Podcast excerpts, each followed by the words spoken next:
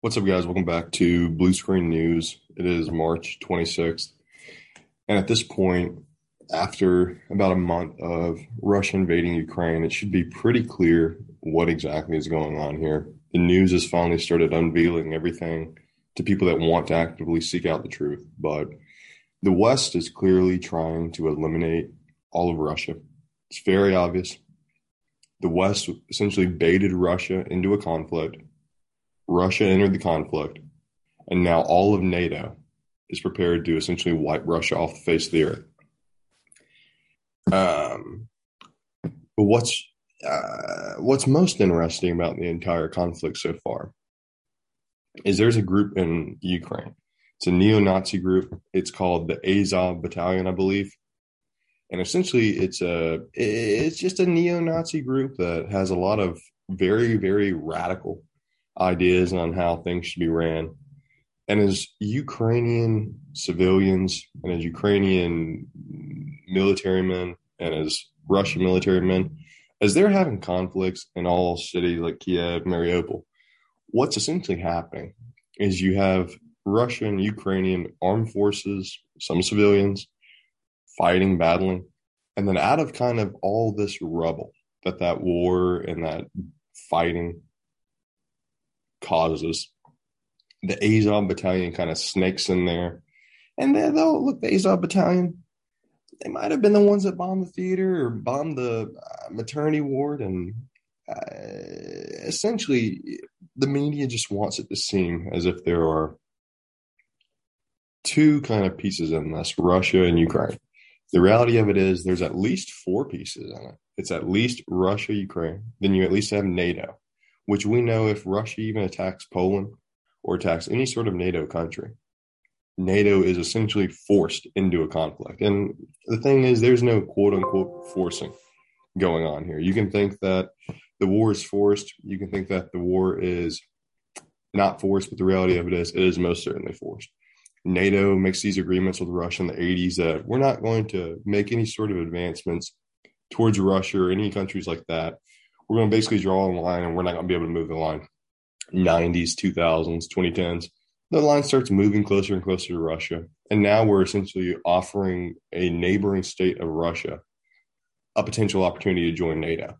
Clearly is going to uh, draw Russia into a conflict. It would almost have been foolish for Putin to have let Ukraine join NATO and for him to be essentially uh, left out of it. I mean, the reality of it is NATO's almost got all the Western states. It's got United States.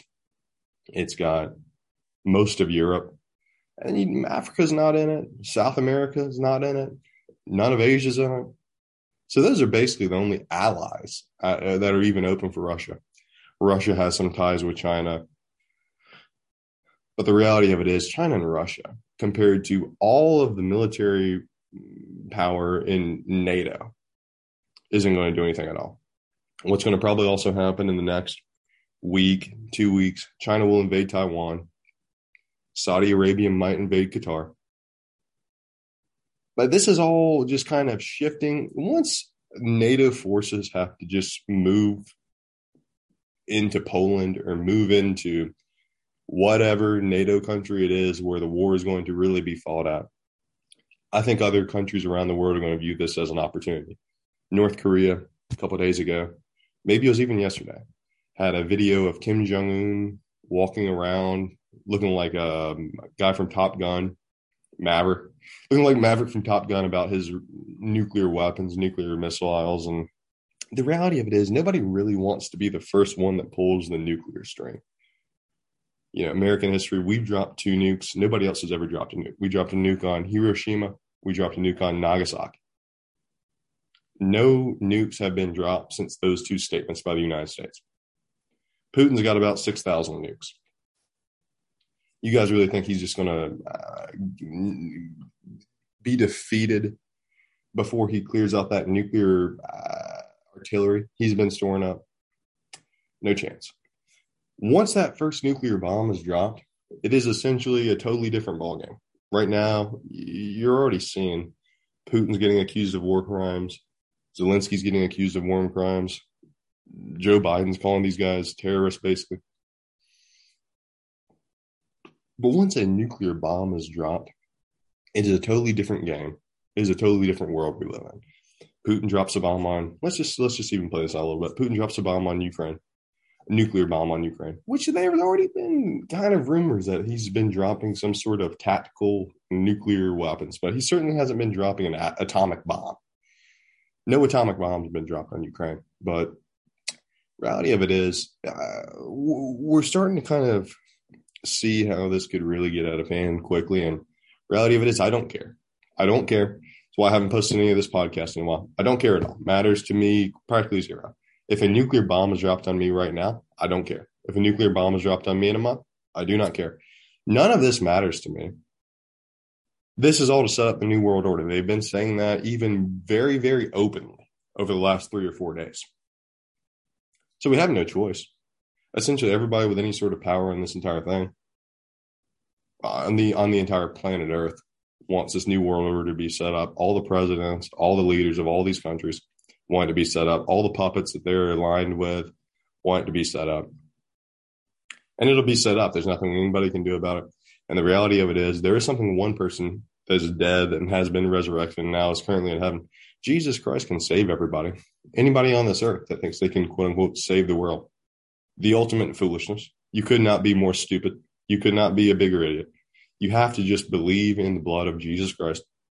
Anything that happens on earth doesn't matter. Anything that happens on earth does not matter. This earth will pass away. Put your faith in Christ. Do not put your faith in Joe Biden. Do not put your faith in Vladimir Zelensky, Volodymyr Zelensky. Do not put your faith in Vladimir Putin. These guys are all men. These guys are all corruptible. These guys are all corrupt. Reality of it Jesus Christ, nothing but righteous. Nothing but righteous loves you and wants to give you a spot in heaven.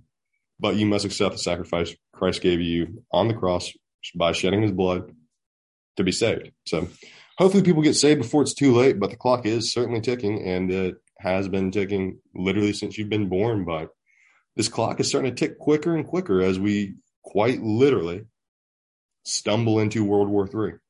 So be safe, guys.